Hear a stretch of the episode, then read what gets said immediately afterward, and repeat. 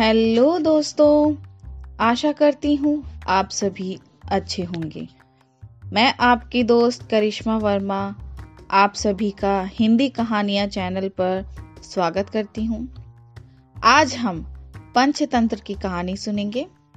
आज की कहानी का शीर्षक है, व्यापारी के पुत्र की कहानी। किसी नगर में सागर दत्त नाम का एक व्यापारी रहता था। उसके लड़के ने एक बार सौ रुपए में बिकने वाली एक पुस्तक खरीदी। उस पुस्तक में केवल एक श्लोक लिखा था।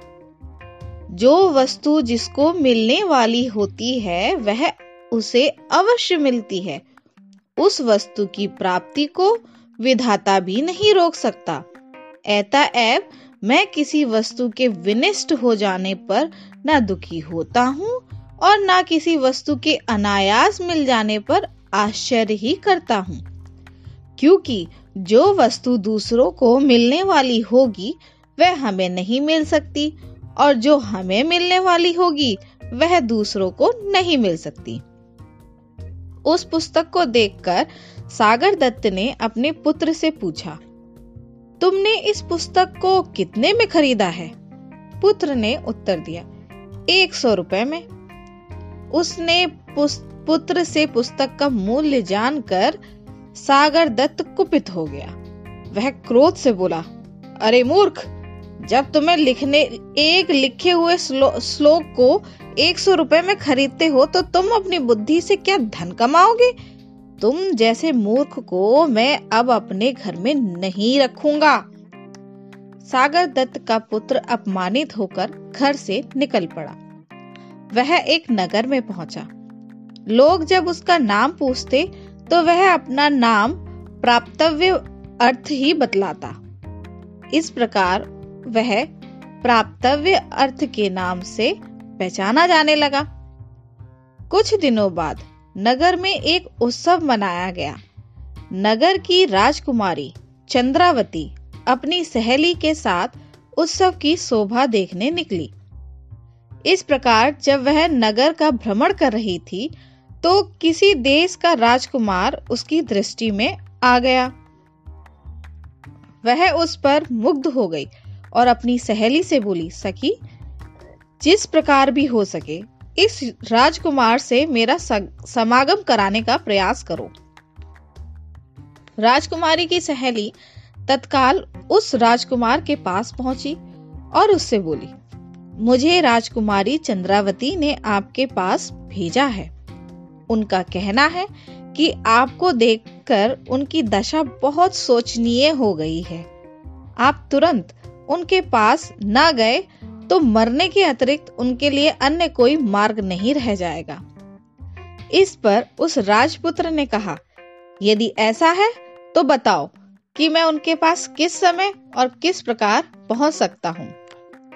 राजकुमारी की सहेली बोली, रात्रि के समय उनके शयन कक्ष में चमड़े की एक मज़बूत रस्सी लटकी हुई मिलेगी। आप उस पर चढ़कर राजकुमारी के कक्ष में पहुँच जाना। इतना बताकर राजकुमारी की सहेली तो वापस लौट गई और राजकुमार रात्रि के आगमन की प्रतीक्षा करने लगा। किंतु रात हो जाने पर कुछ सोचकर उस राजकुमार ने राजकुमारी के कक्ष में जाना एकाएक स्थगित कर दिया। संयोग की बात है कि व्यापारी पुत्र प्रातव्य अर्थ उधर से ही निकल रहा था। उसने रस्सी लटकी देखी तो वह उस पर चढ़कर राजकुमारी के कक्ष में पहुँच गया। राजपुत्री ने भी उसको राजकुमार समझा और उसका खूब स्वागत सत्कार किया। उसको स्वादिष्ट भोजन खिलाया और अपनी सैया पर उसे लिटाकर स्वयं भी लेट गई। व्यापारी का पुत्र के स्पर्श से रोमांचित होकर उस राम, राजकुमारी ने कहा, मैं आपके दर्शन मात्र से ही अनुरुक्त होकर आपको अपना हृदय दे बैठी हूँ। अब आपको छोड़कर किसी और को मैं पति रूप का वरण नहीं करूँगी। व्यापारी पुत्र कुछ नहीं बोला। वह शांत पड़ा रहा। इस पर राजकुमारी ने कहा, आप मुझसे बोल क्यों नहीं रहे हैं? बात क्या है? तब व्यापारी पुत्र बोला, मनुष्य प्राप्तव्य वस्तु को प्राप्त कर ही लेता है। यह सुनकर राजपुत्री को संदेह हुआ। उसने तत्काल उसे अपने शयन कक्ष से बाहर भगा दिया। व्यापारी पुत्र बाहर से निकलकर एक झीण शीर्ण मंदिर में विश्राम करने चला गया। संयोग की बात। कि नगर रक्षक अपनी प्रेमिका से मिलने उसी मंदिर में आया हुआ था। उसे देखकर उसने पूछा, आप कौन है? व्यापारी पुत्र बोला, मनुष्य अपने प्राप्तव्य अर्थ को ही प्राप्त करता है।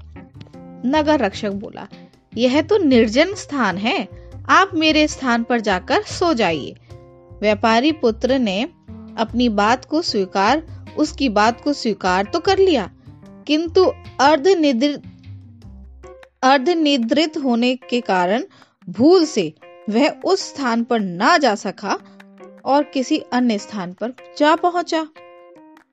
उस नगर रक्षक की कन्या विनयवती भी किसी पुरुष से प्रेम में फंसी हुई थी। उसने उस स्थान पर आने का अपने प्रेमी को संकेत दे दिया था, जहाँ की प्राप्तव्य अर्थ पहुँच गया था। विनयवती वहाँ सोई हुई थी। उसको आते देखकर विनयवती ने यही समझा कि उसका प्रेमी आ गया है। वह प्रसन्न होकर उसका स्वागत सत्कार करने लगी। जब वह व्यापारी का पुत्र के साथ अपनी शैया पर सोई तो उसने पूछा, क्या बात है? आप अब भी मुझसे निश्चिंत होकर बातचीत नहीं कर रहे हैं? व्यापारी पुत्र ने वही वाक्य दोहराया। मनुष्य अपने प्राप्तव्य अर्थ को ही प्राप्त करता है। विनयमती समझ गई। बिचारे, बिना विचारे उस, करने का उसको यह फल मिल रहा था। उसने तुरंत उस व्यापारी पुत्र को घर से बाहर जाने का रास्ता दिखा दिया। व्यापारी पुत्र एक बार फिर सड़क पर आ गया। तभी उसे सामने से आती एक बारात दिखाई दी।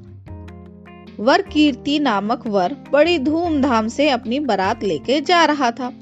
वह भी उस बारात में शामिल होकर उनके साथ साथ चलने लगा। बारात अपने स्थान पर पहुँची। उनका खूब स्वागत सत्कार हुआ। विवाह का मुहूर्त होने पर सेठ की कन्या सज धज कर विवाह मंडप में समीप आ गई। उसी क्षण एक मदमस्त हाथी अपने महावत को मारकर भागता हुआ उधर आ पहुँचा। उसे देखकर भय के कारण सभी बराती वर को लेकर वहाँ से भाग गए। कन्या पक्ष के लोग भी घबराकर घरों में घुस गए।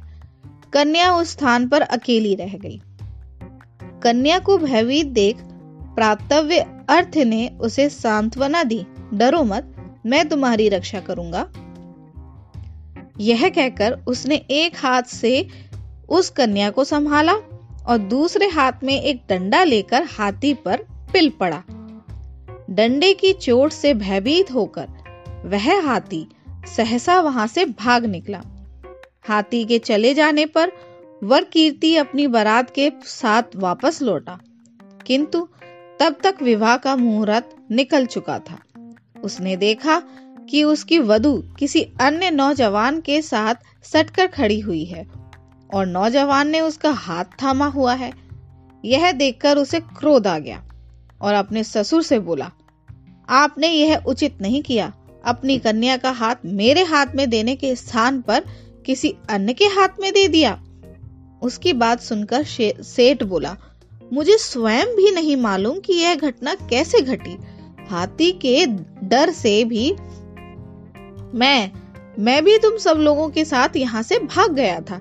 अभी अभी वापस लौटा हूँ। सेठ की बेटी बोली, पिताजी, इन्होंने ही मुझे मृत्यु से बचाया है। अंतः अब मैं इनको छोड़कर किसी अन्य के साथ विवाह नहीं करूँगी। इस प्रकार विवाद बढ़ गया और रात्रि भी समाप्त हो गई। प्रातःकाल वहाँ भीड़ इकट्ठी हो गई। राजकुमारी भी वहाँ पहुँच गई। विनयमती ने सुना तो वह भी तमाशा देखने वहाँ जा पहुँची। स्वयं राजा भी इस विवाद की बात सुनकर वहाँ चला आया। उसने व्यापारी के, व्यापारी पुत्र से कहा, युवक, तुम निश्चिंत होकर सारी घटना का विवरण मुझे सुनाओ। व्यापारी पुत्र ने सही उत्तर में यही कहा, मनुष्य प्राप्तव्य अर्थ को ही प्राप्त करता है। उसकी बात सुनकर राजपुत्री बोली, विधाता भी उसको नहीं रोक सकता। तब विनयवती कहने लगी, इसीलिए मैं विगत बात पर पश्चाताप नहीं करती और मुझको उस पर कोई आश्चर्य नहीं होता। यह सुनकर विवाह मंडप में आई सेठ की कन्या बोली, जो वस्तु मेरी है, वह दूसरे की नहीं हो सकती। राजा के लिए यह सब पहेली बन गया था। उसने सब कन्याओं से पृथक पृथक सारी बात सुनी और जब वह आश्वस्त आश्वस्त हो गया तो उसने सबको अभयदान दिया। उसने अपनी कन्या को संपूर्ण अलंकारों से युक्त करके एक हज़ार ग्रामों के साथ अत्यंत आदर पूर्वक प्राप्तव्य अर्थ को समर्पित कर दिया। इतना ही नहीं, उसने उसे अपना पुत्र भी मान लिया। इस प्रकार उसने उस व्यापारी पुत्र को युवराज पद पर प्रतिष्ठित कर प्रतिष्ठित कर दिया।